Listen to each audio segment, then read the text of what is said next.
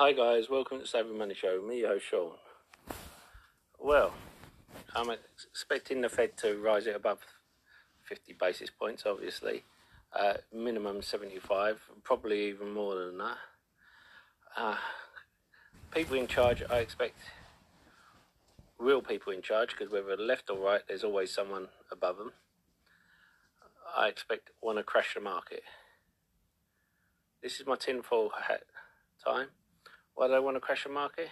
Because the people in charge are the same ones who are shorting of it. Not the retail trader shorting, but the big boys. You're mm-hmm. seeing hedge funds having to stop taking clients, having to shut shop because of they're getting burnt and you they're at a pivotal point where you're going to get mega squeezes coming out.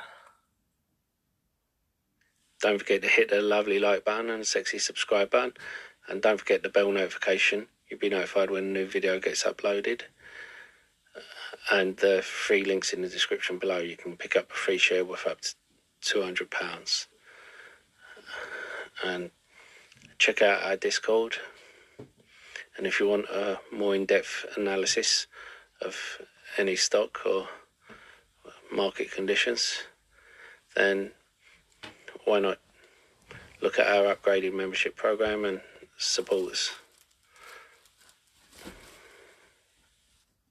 So I'm expecting a lot of high shorted stocks to be squeezed, like HLBZ, CMRA,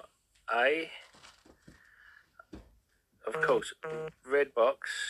For some reason, they're manipulating amount of short interest is going up and they're pushing it straight back down again. And I expect GME and of course AMC too. But of course, if they crash the market before that happens, they can pick up their shares and cover their shorts. Of course, there's plenty of other stocks as well, and you will see bird soon entering the foray. But the fact of the matter is, whatever stock you're in, because of a short squeeze, you should never be in the stock just because it's a short squeeze until it starts squeezing. They are getting desperate and they are really pulling strings now. The as I said in my previous video, I spoke about inflation, what the Fed needs to do to fight inflation, and how they use the political circuit. I also spoke about how they dealt with similar inflation in the 80s and why they're not doing that now. I think I'm going to get a massive jump and a rug pull, and then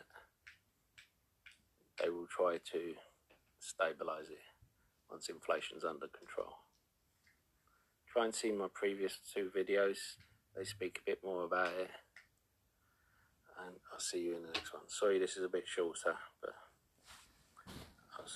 good luck today. Crypto has had its worst three days. Ethereum barely holds on to a thousand dollars share uh, coin, sorry. Now we've seen venture capitalists and money dry up just as the Fed is turning off the music and taking the chairs away.